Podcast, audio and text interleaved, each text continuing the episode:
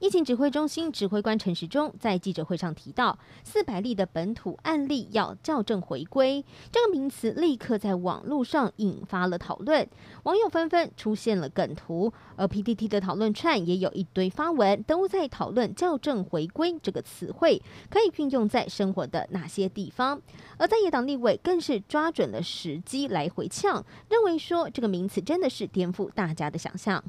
而包含中央流行疫情指挥中心所提出来的四百例校正回归，新北市在今天一共是新增了三百八十四例的确诊个案。市长侯友谊表示，他昨天和指挥官陈时中通了二十分钟的电话，谈到了校正回归的四百例。陈时中解释，是因为在筛检速度上面受到了挤压，所以中央通知地方有六天的时间落差。面对外界的质疑声浪，侯友谊也特别缓颊，呼吁吁大家要多多体谅。那么，另外洪友谊也宣布了，从明天还要在板桥以及中和成立热区防疫中心，要强化三级警戒防疫措施。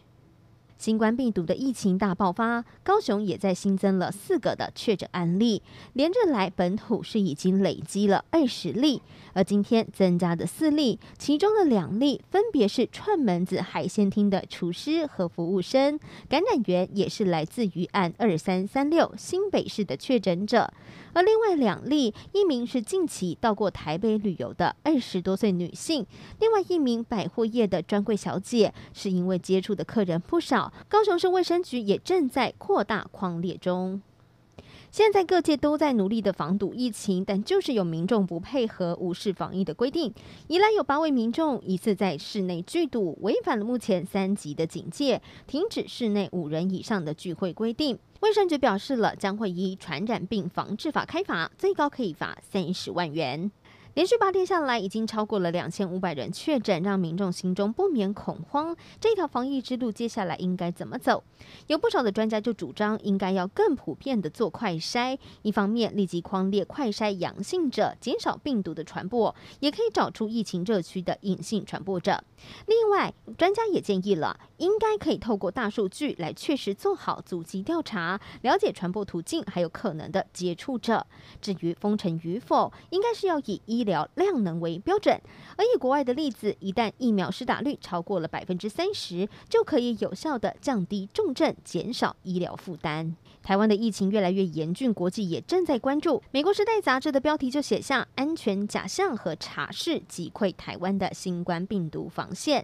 《纽约时报》的标题则表示这一天迟早会来。而印尼的《罗盘报》电视台则报道，我国过于自满才会导致疫情升温。除了追查原因之外，英国广播公司 BBC 则聚焦前线医护人员的心声。最后关心天气了，明天起一直到周一的白天，各地天气状况都很稳定，只有东部、东南部地区会有短暂降雨，午后山区还有东北部地区也有机会出现短暂雨。不过下周一的晚间将会有一道锋面接近，到时候北部天气会开始有所转变，会出现降雨的状况。星期二、星期三北部东半部地区会下雨，而中南部的午后也会出现雷阵雨。不过周四起天气又回稳，要到下周五六，台湾北方有一道锋面接近。但是目前看起来，在周六之前带来的降雨有限，在这之前还是要提醒大家节约用水了。以上新闻感谢您的收听，我是庄雨洁，我们再会。